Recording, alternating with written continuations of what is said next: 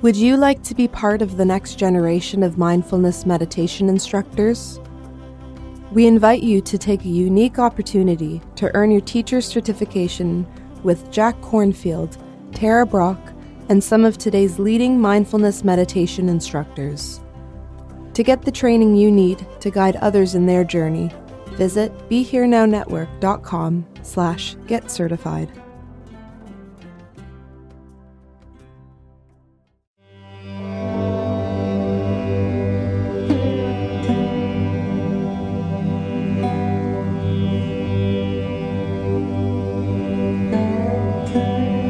This podcast is brought to you by the Love Serve Remember Foundation and RamDass.org. Welcome to Ram Dass Here and Now. And I'm your host, Raghu Markus. Well, in the last uh, podcast, uh, I talked, I told the story rather that about my father coming to India to meet my brother and I while we were with Maharaji and how Maharaji told me to give him acid and that he had a death trip and his life got completely changed. Um, now I haven't gotten any mail, emails about um, the use of LSD and what Maharaji thought about it. And uh, I thought I might mention it. Obviously, with Ram Dass, uh, you know, and I think I've told this story before, or many of you know how when, just briefly, when Ram Dass went to India, the first time, Maharaji asked him for the yogi medicine, which was interpreted as acid, and took a bunch of it. and Nothing happened. And um, and then when we were there, people asked about uh, psychedelics in general and how they related with spiritual life. Did they do something good for you? Were they bad for you? Whatever.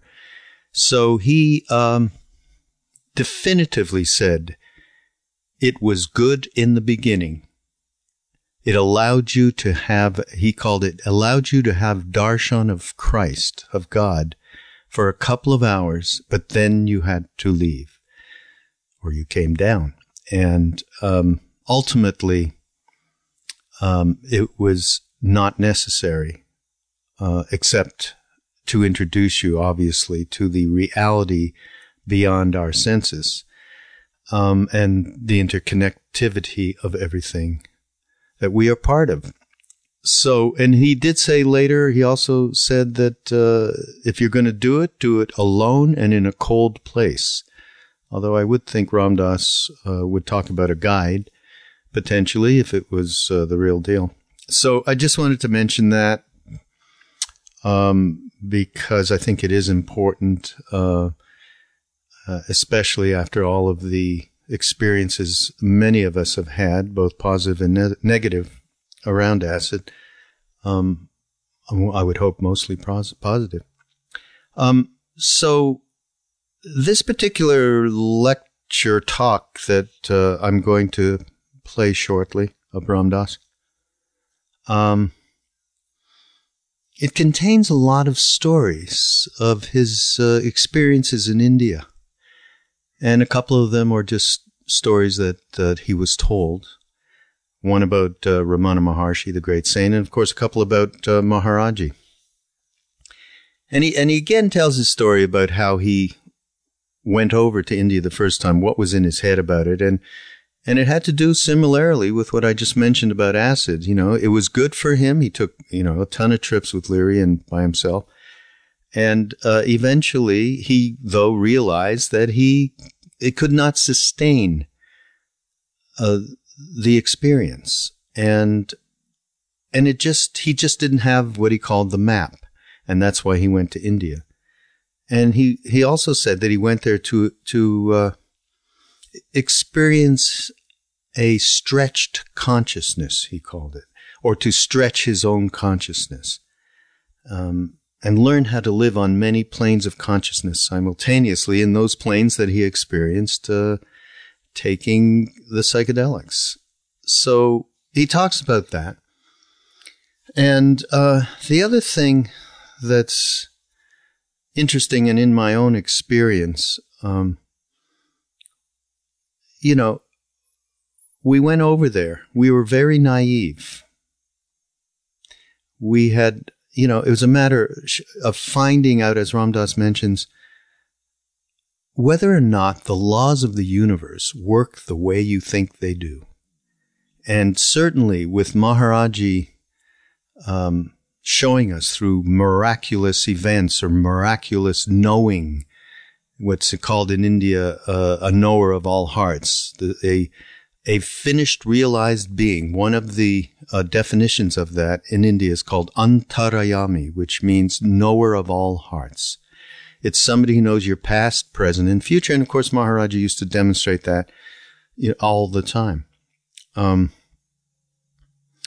there's one story that Ram Dass tells, and I won't detail it out, but it illustrates um, probably the highest form of these kinds of miracles, and that completely change your concept of how the universe does work. Um, and in this case, it's a story of him being going to a barber to get a shave. And the barber was an old man. And he was complaining to Maharaji that his eldest son had uh, r- taken off 10 years previously and uh, he needed him. He said, Baba, I need my son. I'm getting old. I need someone to help support the family. And I, I don't know what to do. What should I do? Uh, and his face was half shaved he had shaving cream on one side still. And he said, Well, wait a minute. I got to go pee. So he goes out in the back of the building and he's there for a few minutes peeing and he comes back in and um, they finish the shave and he says, God will take care. Next day, the guy's son shows up and his father says, What are you doing here? How, what happened? He said, I don't even know what I'm doing here. I was, you know, he was somewhere hundreds of miles away or, or whatever.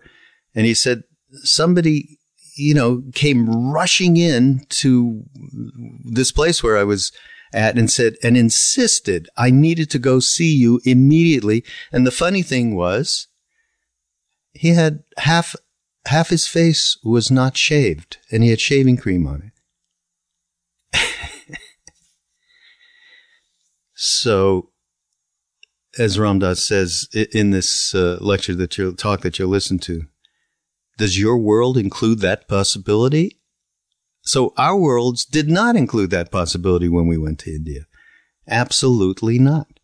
I mean, that was storybook stuff. And, but these kinds of things happened on a day to day basis and they were all intended to absolutely, um, curtail the thought that you were only your thoughts, your emotions, your feelings, your senses, and that just stopped in its tracks when you realized there was something else. Now, that is, of course, what many of us got when we first ingested psychedelics. We've got a bit of that potential reality, just a little bit.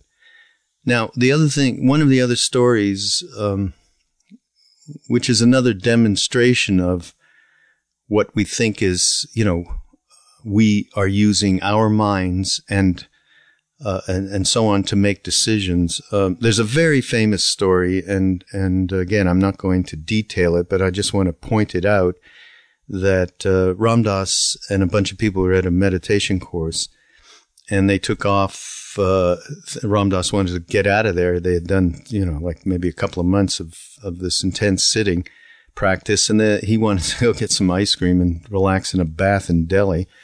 And a bunch of people said, okay, we'll come with you because he had a friend with a, bu- a school bus kind of deal. And off they went and they had to go through or bypass this city called Allahabad, which has a big, um, uh, it's the confluence of the Ganges and the Yamuna and the Saraswati, and there's a big parade ground that maybe is not the right word, uh, but where there's huge gatherings where sadhus come and uh, mendicants, and I'm talking millions of people um, uh, every uh, every year, some smaller or larger events than others. Anyhow, one of the people in the bus said, "Oh, let's go there. We can at least have darshan. There's a beautiful Hanuman there."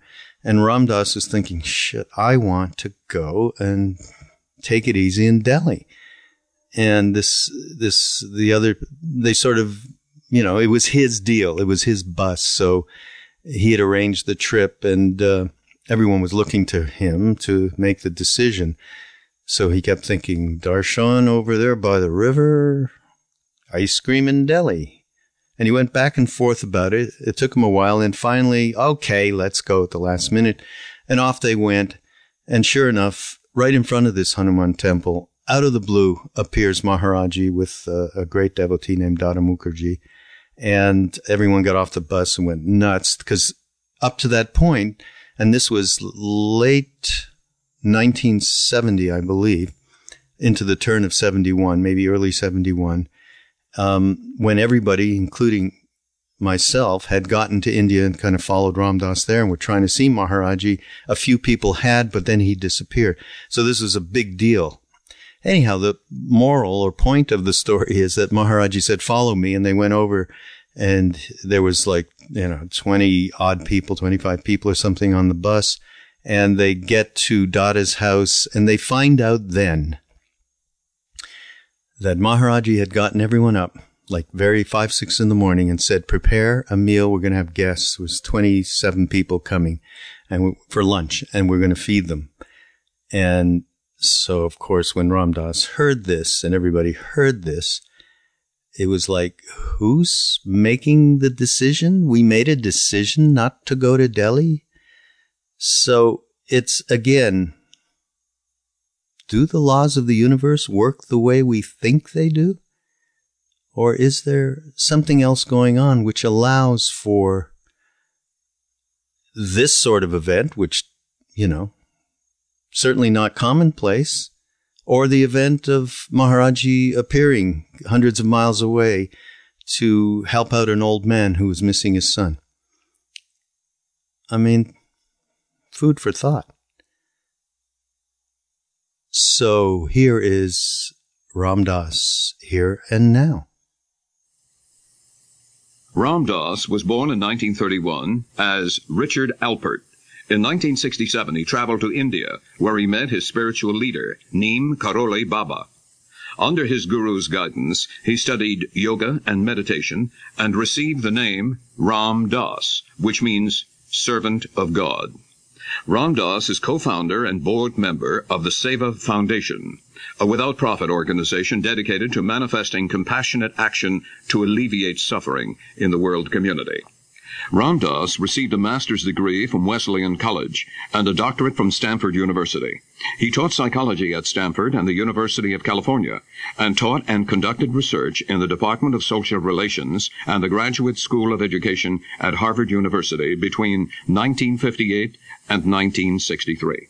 While at Harvard, Ram Dass did extensive research with psilocybin, LSD-25, and other psychedelic chemicals. Because of the controversial nature of this research, he was dismissed from Harvard in 1963, the first professor to be fired by Harvard in the 20th century.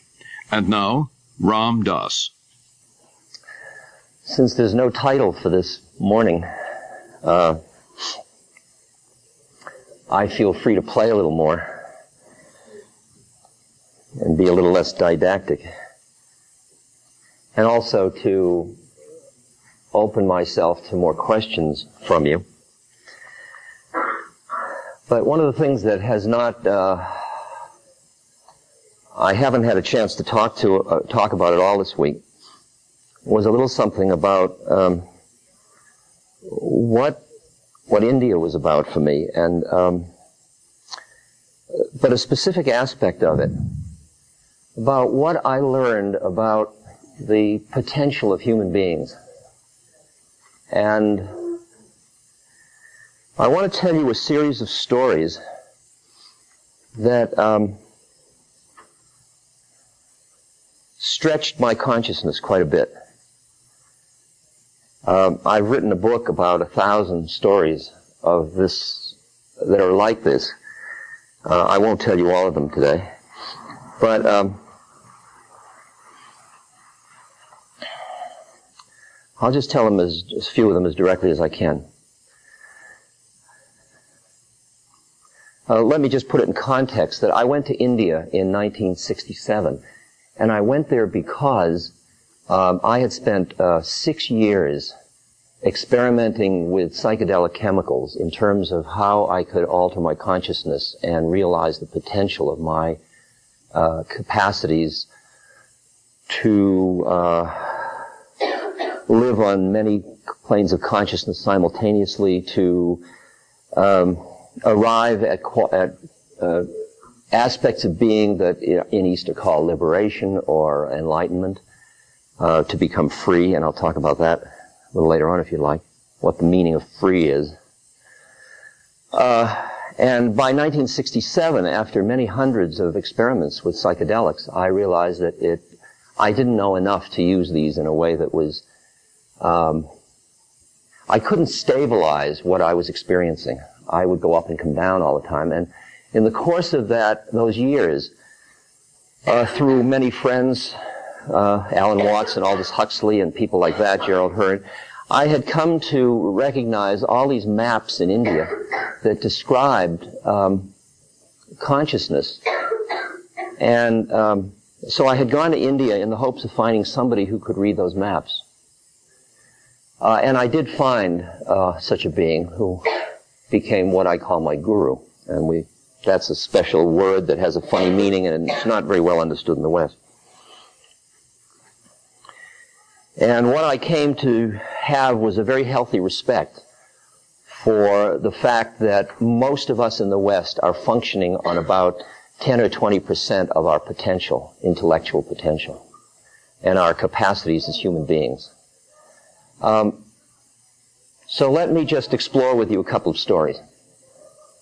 I came back to India in 1971 to see my guru again, and um, I couldn't find him. He's a uh, he was a very uh, free spirit in the external sense as well. He'd disappear into the jungle. He was a very simple man. He had a, just a blanket and a, a, water pot, really. I mean, he had no money and he didn't care. And people kept trying to get him to stay in one place, but he wouldn't. Uh... Here we go again. That can't be CW. I was just at his class. So, um, finally, uh, I couldn't find him because he wasn't at the places I looked for him. So I knew that when it was time to find him, he'd find me or we'd find each other. India's a big place. So I went to a meditation course with a number of friends, and for about 40 days we meditated. And at the end of that time, I had gotten a little uh, dry, and I wanted to go to uh, I was in um, Bodh Gaya, which is where the Buddha got enlightened. And um, so I wanted to go to Bodh Gaya. I was at Bodh Gaya meditating, and I wanted to leave to go to Delhi, where there was going to be a celebration. So there were about, uh, I told medita- fellow meditators I was going to go, and a number of others said they'd like to join me. And one of the women in the group had come over from England with a, a bus driver uh, in a big bus, an English bus, and he wanted to join us, and he brought his bus. So there were then 33 of us. Actually, 32 in the bus driver, 33 of us. And um, we left Bodh Gaya for New Delhi. It's about a two-day drive, or day and a half, two-day drive and we planned to go halfway and spend the night. In the course of the trip, we would pass through Allahabad. Allahabad is um, one of the very sacred cities in India. It's a place where several rivers come together, the, um, the uh, Ganges and the Yamuna.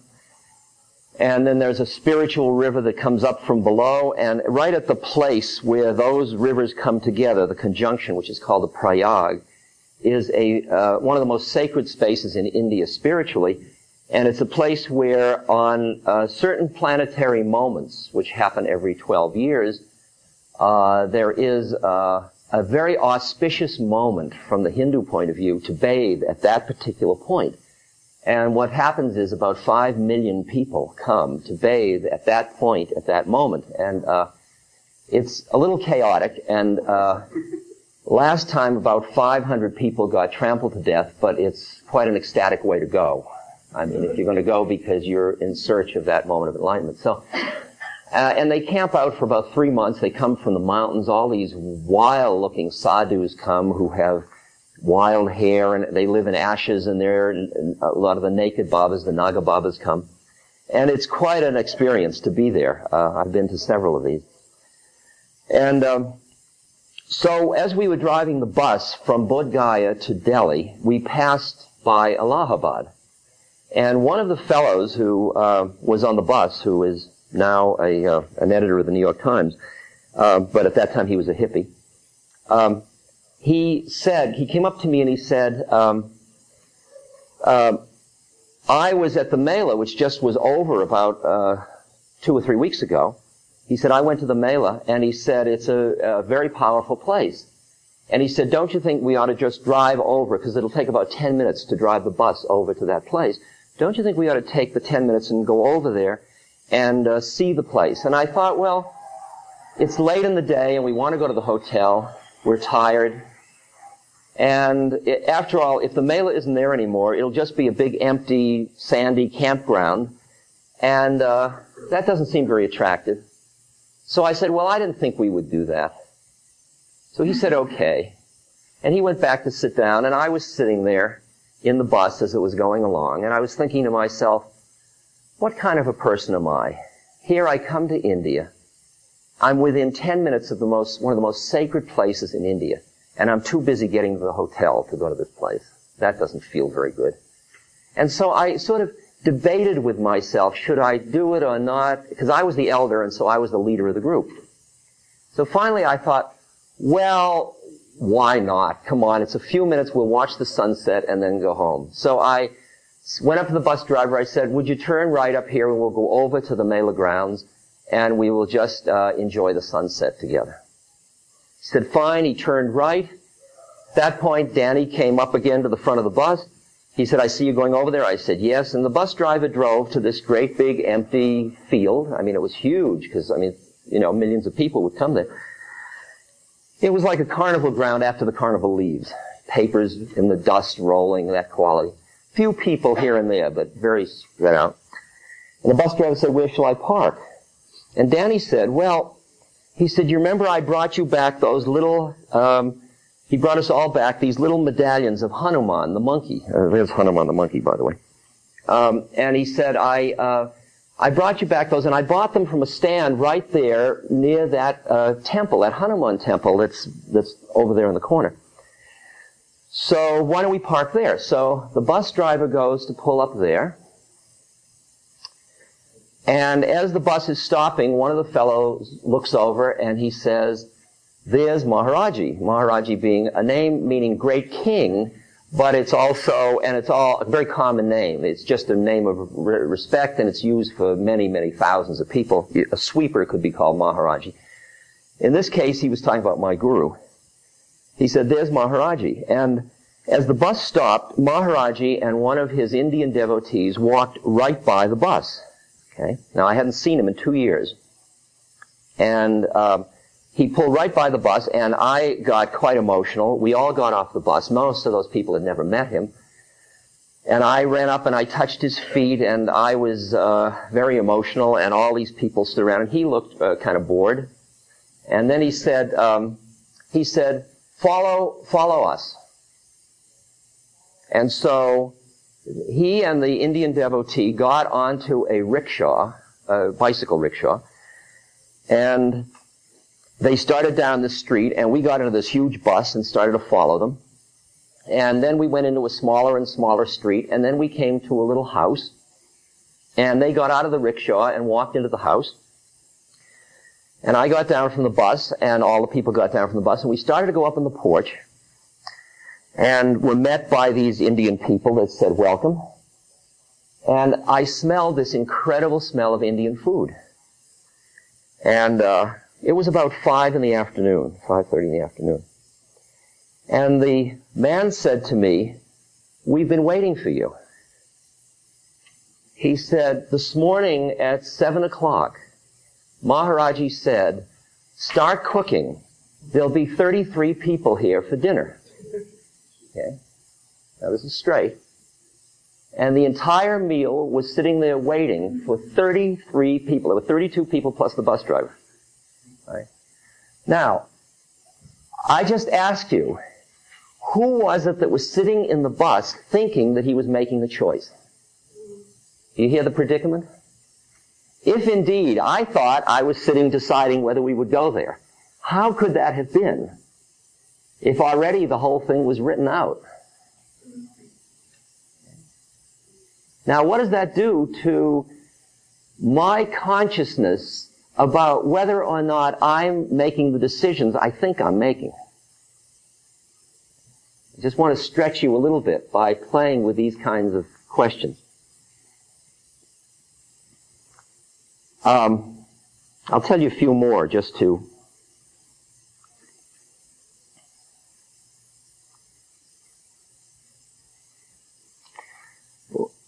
One of my friends, um, who's uh, now who started the Seva Foundation, he's a doctor and epidemiologist. He was a professor of public health at the University of Michigan. Uh, when he was a doctor, he came to India, and um, he was at that time also a hippie. I'm, you know, I'm kind of taking you back into a certain historical time when that was that term was acceptable. Um, and his wife brought him to meet uh, Maharaji. And when Maharaji met him, Maharaji, at, right after he met him, said, uh, Maharaji was always very cryptic, and Maharaji said, UNO doctor. So what Larry heard was, you are no doctor, which is what his mother had been saying to him for years, because here he had gone into medical school and he wasn't earning a living, and so for, uh, you know, uh, so Maharaji kept saying, UNO doctor, UNO doctor, UNO doctor. And finally, um, Larry realized that he was saying UNO doctor, United Nations doctor. And then Maharaji said, go, go. So Larry went to um, Delhi to uh, become a UNO doctor. Now he's a uh, long-haired, long-beard, white Indian clothes. He walks into the United Nations uh, Health WHO they take one look. They obviously don't want this. Uh, and he says, I've come to sign up as a doctor because they were doing a smallpox eradication. Uh, as many of you know, smallpox is the only human disease that has been eradicated from the face of the earth. And it took 35 nations and 5 billion house calls to do it. But they did it because it was spread from human to human and they found the last cases and they vaccinated everybody around it and then no more. So all the older people in this group are all vaccinated. All the younger people aren't. You don't have to be. You don't have to carry vaccination cards. And that was because a whole group of people got together from all different countries and they, they did this like a, a tremendous battle and they ended up vaccinating millions of people and got rid of it. So, this was the program the WHO was leading at that time, and so Larry signed up and they said, we'll let you, don't call us, we'll call you. So Larry went and he went back up on the bus, which was an eight hour bus trip with no springs in the bus, back up to, from Delhi up to uh, Nainital where our, one of the, where we were hanging out. And he walks in and Maharaji says, Kya, what, what's going on? And he says, they don't want me. And Maharaji says, UNO doctor, go. So Larry says, look, he's the guy, boss, you know, so he gets back on the bus, he goes to Delhi. And this time he sort of puts on a regular Western shirt and he goes in and they turn him down again. And he comes back up and this goes on, I don't know, six times, I think. Back and forth and back and forth and they just don't want him. By then he's cut his beard, he's got a necktie, he's slowly getting himself together. Finally, I think, I don't remember whether it was the seventh or eighth time, he came to them and he said, and they got to know him after a while, he said, look, he said, this guru is bugging me. Would you give me any job at all? I don't even care if I'm a doctor. I just got to have something to get him off my back. They said, well, we need an administrator uh, in the southern part. Of, he says, I'll take it. So they said, fine, we'll give it to you as soon as you get, um, we just have to get one more thing is security clearance from the United States government. And he said, uh-oh, we're going to have a little problem with that because he had been a very politically uh, um, radical doctor uh, in Berkeley during the Berkeley time, and um, so he knew the uh, the FBI had a long file on him and CIA. So he thought, well, that isn't going to work. So he went back up to the mountain and he said, Maharaji, Uh, they say that uh, they have to get security clearance, and there's no way I'm going to get security clearance. So Maharaji looks at him and he says, "Who gives security clearance?" So Larry had no idea. So he thought of who's the head of the program. He's, uh, who was a man named D.A. Henderson. He said, uh, Dr. Henderson.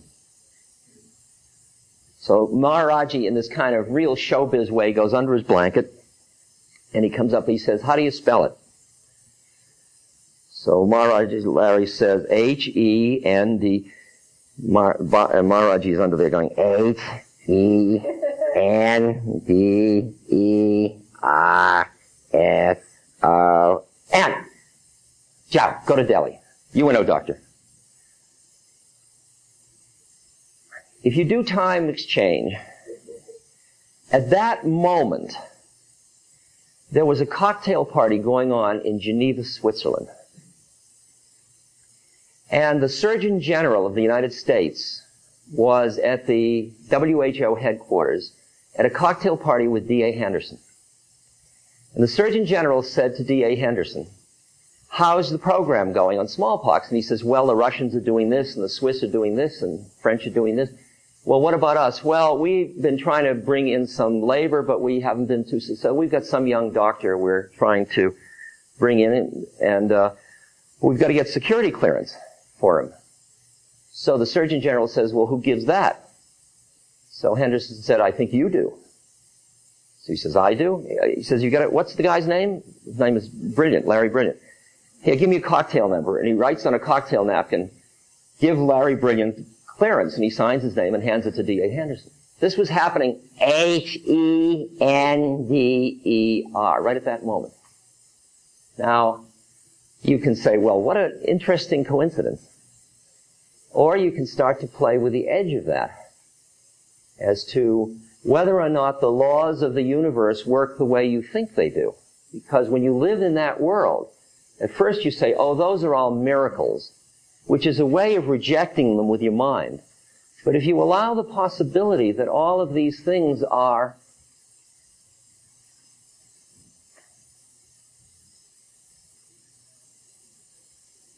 I was with a Swami who I traveled around India with at one point. He was a very powerful man.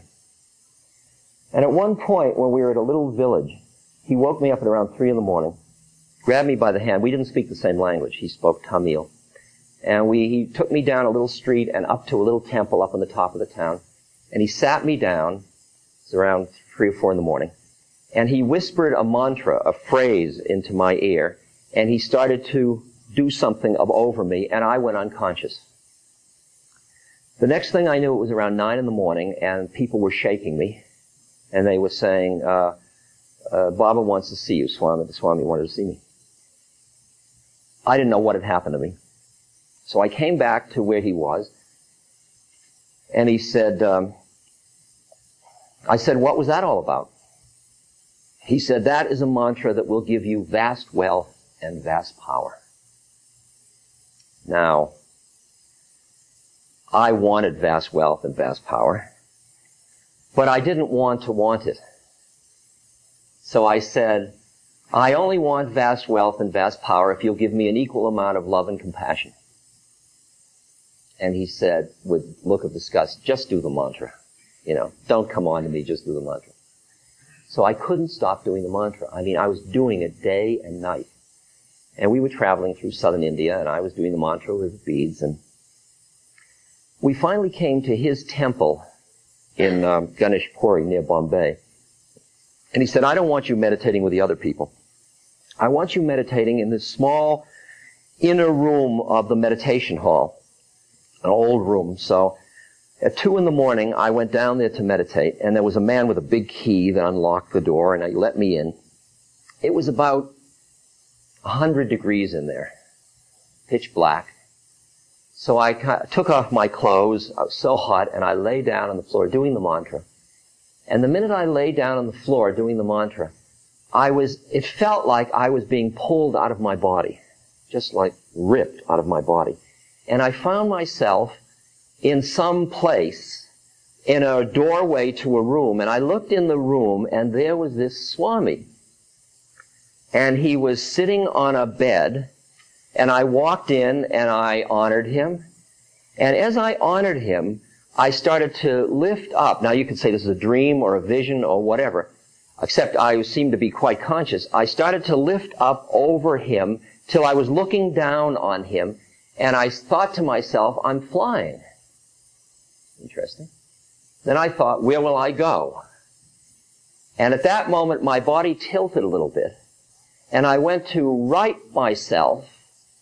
And it brought me out of that trance. And I suddenly found myself back in this room in the, in the meditation temple at two in the, two, about two, ten in the morning. Are you, can you hear the story? Is it too confusing?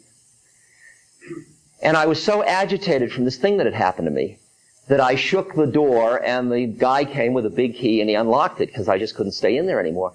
And I walked outside into the moonlight and there was the Swami and one of his Indian devotees who spoke English walking around the courtyard. And I walked up to him and I honored him and he looked at me and he said, how did you like flying? Okay. You hear that one? In other words, well, you, you hear it. I'm not going to belabor it. Um,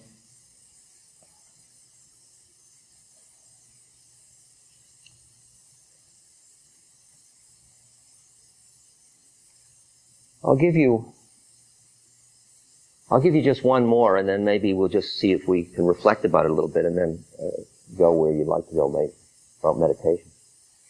Um, this concerned a very, very famous saint in India named Ramana Maharshi. And it was told to me by a, um, a uh, major in the Air Force, in the Indian Air Force, who as a child had grown up around this saint. And uh, this is the story. Um, there was a, an English executive who had plants in India. And um, he, the English executive was very agitated. And his plant manager in Madras said, why don't you come to India? Because there is a very great saint a few miles out of Madras, this Ramana Maharshi, and maybe he can help you. So um, the Englishman flew to India in his private seaplane, the story goes.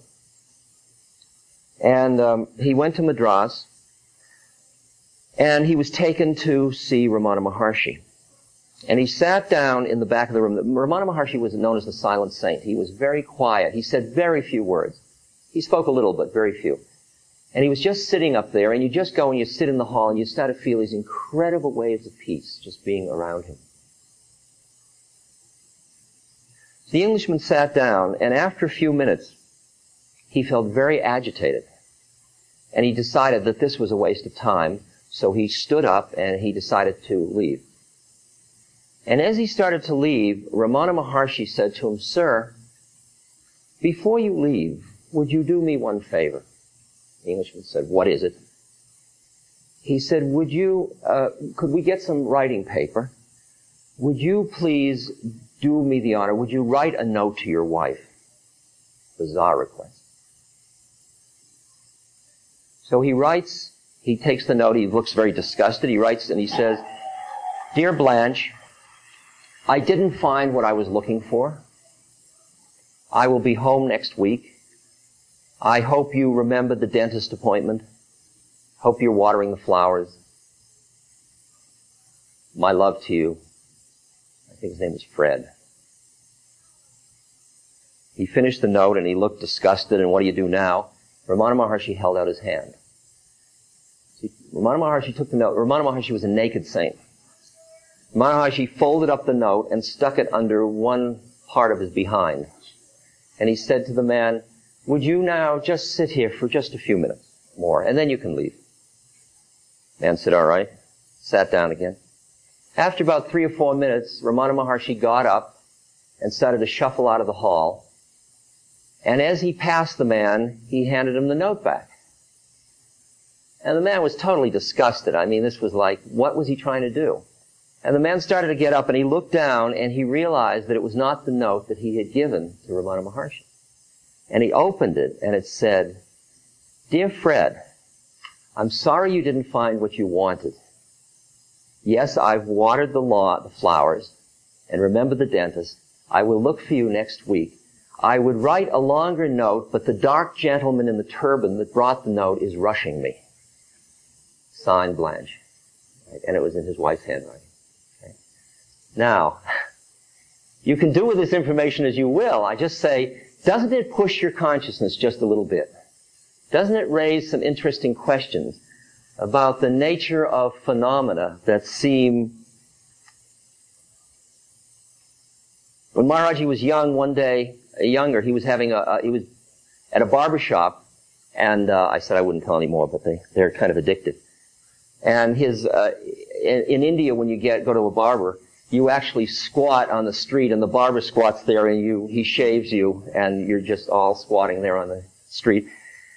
And so he lathered up Maharaji's face, and he was an old man and a barber, and uh, as he was shaving Maharaji, he started to complain that he had only one son, and the son had gone away ten years ago, and he didn't know where the son was, and he hoped the son would come back, but he wasn't sure he ever would, and he needed him because he was getting old, and he was moaning and moaning, and he had shaved half of Maharaji's face, and Maharaji says, wait a second, I have to go out and pee. Maharaji got up and went behind the back of a building, a couple of minutes, came back, sat down. The barber finished shaving him. Maharaji got up to go and he said, if it's God's will, maybe your son will come. The next day, the son arrived. This is after 10 years. The barber said to him, what are you doing here? The son says, I don't know what I'm doing here. He said, I, I work as a manager of a hotel in a town that was about 150 miles away. He said yesterday, he said, I was at the desk of the hotel and this man rushed in with shaving cream on one half of his face and he said, your father needs you. Go right away. Hurry. And he ran out again.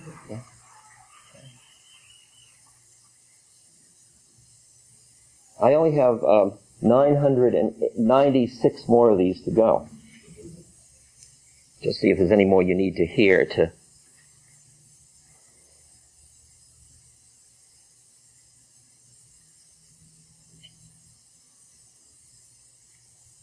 Let me just, before we go on to something else, ask you, what do you make of all that? What do you do about that? Does it just seem quaint, or does it provoke you, or what do you do? Does your world include that possibility? How does it affect your life? Yeah?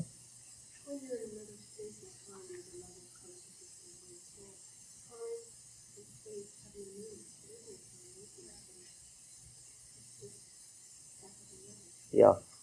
Yeah. I tried to figure out how Maharaji was doing what he was doing.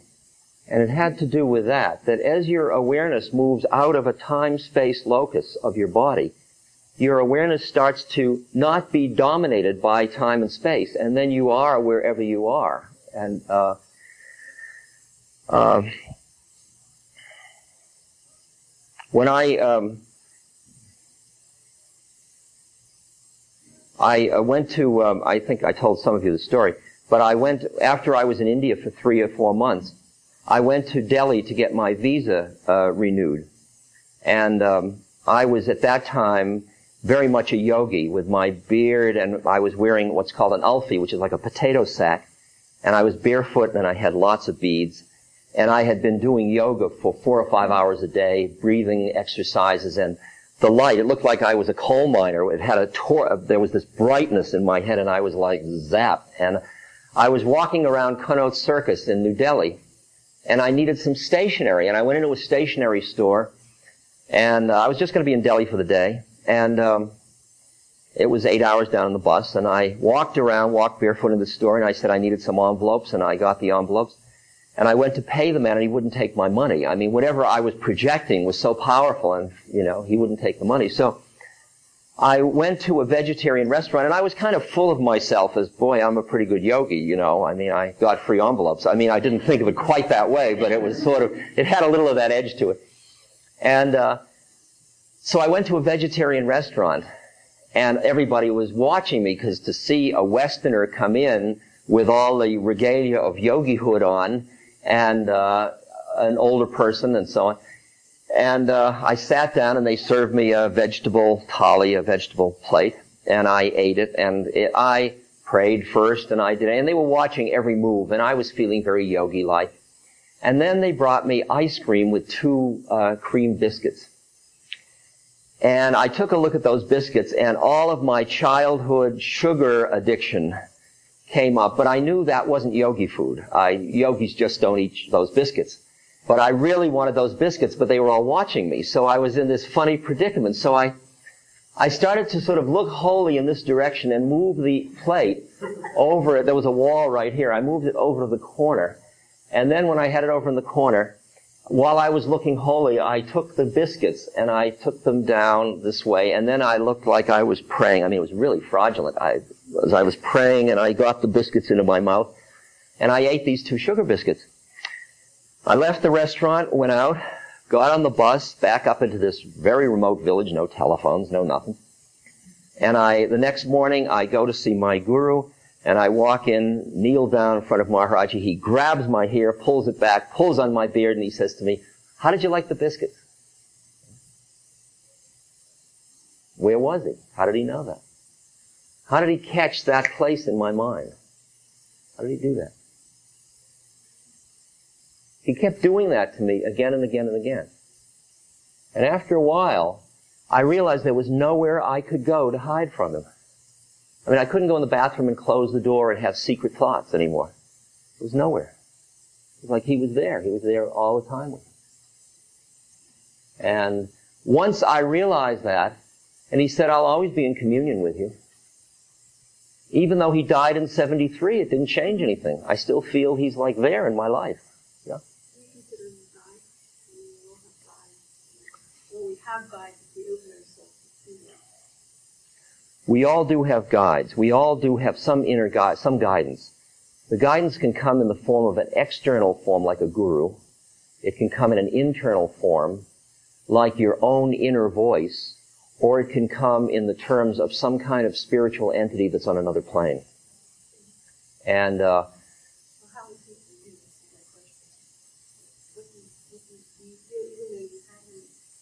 I feel that he's a continuing guide for me.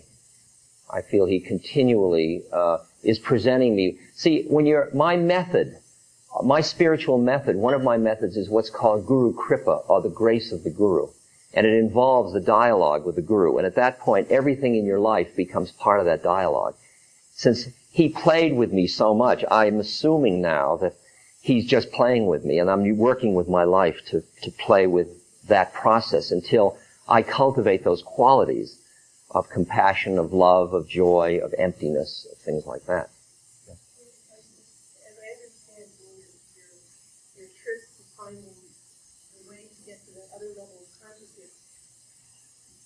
psychedelics is real thing, and I and spiritual where you were able to come to, to be able to do this without a drug.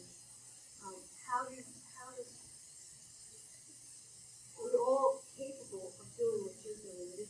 That's right.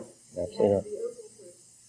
Um, where you are now in time after you've done the route long parties, uh, what do you recommend for people who want to open themselves more, and what kind of meditation?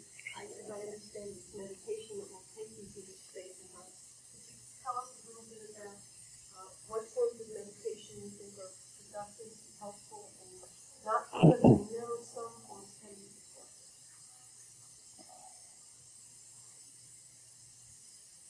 Well, let me talk just for a moment about um, about what meditation's about. For start back a little bit at the beginning. Um, let's take the turning right story and going to and Maharaji having the food ready.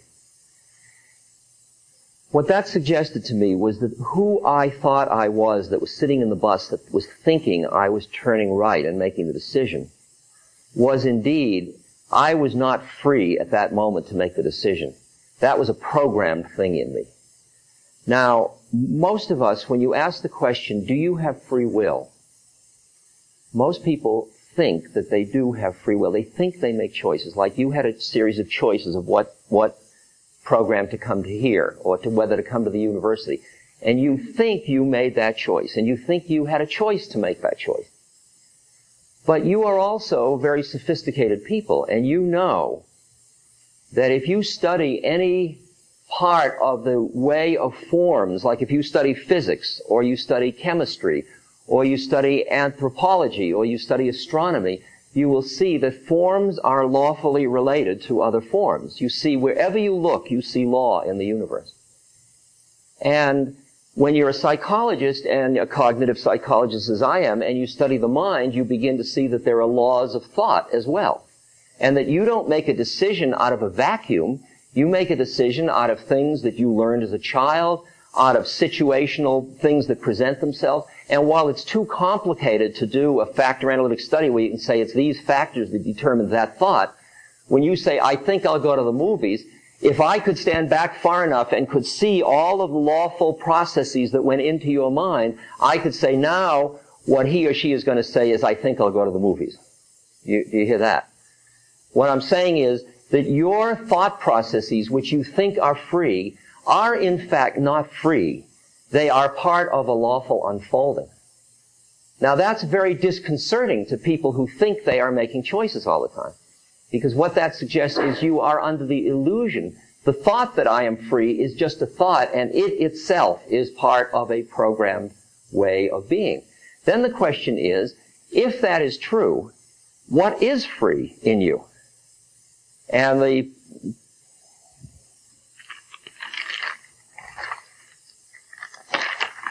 I always wanted to use one of these things. It shows you're a real lecturer. so, here at the, at the level of thought, these are all, this is like a river of thoughts going by, and they are all lawful, lawfully related. Two wills? Lawfully related. So then the question is, what's free? And it turns out, when you go into um, very, very um, extensive study of the way the mind works, not from Western psychology point of view, but from Buddhist uh, psychology, you see that there is something called awareness. This is just a label. I mean, there are a lot of other names for it. Awareness which becomes aware of thoughts, and while these thoughts are going forth lawfully, the only thing that is free is this awareness which stands behind the thoughts.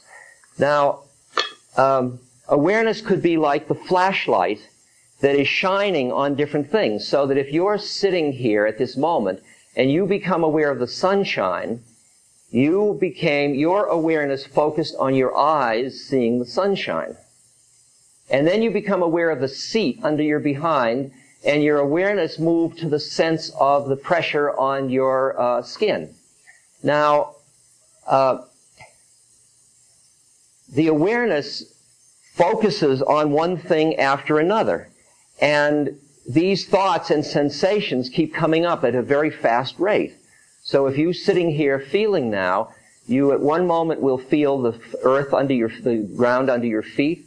Then you hear my voice through your ears, and you all have had the experience where you're sitting reading something and you get so intensely involved in the reading that somebody walks into the room and you don't even notice they walked in. Now, you weren't holding your ears. Your auditory canals and the whole auditory nervous system were working fine. And the minute you got disrupted from your visual and thought processes, you were aware somebody was in the room. But that, that awareness didn't, you didn't notice it because you were so focused on your eyes seeing. And so the awareness moves from one, what's called sense door to another, which is seeing, touching, smelling, tasting, uh, feeling. And then the last one is thinking, which is another inner set of phenomena. So when you begin to see this river that's made up of thoughts and sensations going by you, and it, it goes on, like you wake up in the morning and you start. You're lying in bed and the first thing as you come back into normal waking consciousness, you think, uh, I've got to go to the toilet. I smell coffee. I'm hungry. I've got to make that call today. I'm tired. It's warm in the corner of the bed. I could sleep 10 more minutes. And your mind starts a whole brrr of thoughts and you're going from your awareness is going from thought to thought to thought to thought and then finally at the end of the day you're exhausted and you stop thinking you go back to sleep this podcast has been brought to you by the love serve remember foundation and RamDass.org. we appreciate all the support for the foundation and for Ram Dass's work, and we hope that you will continue that support. You can go to ramdass.org and click on the Donate Now button and follow the prompts. Thank you.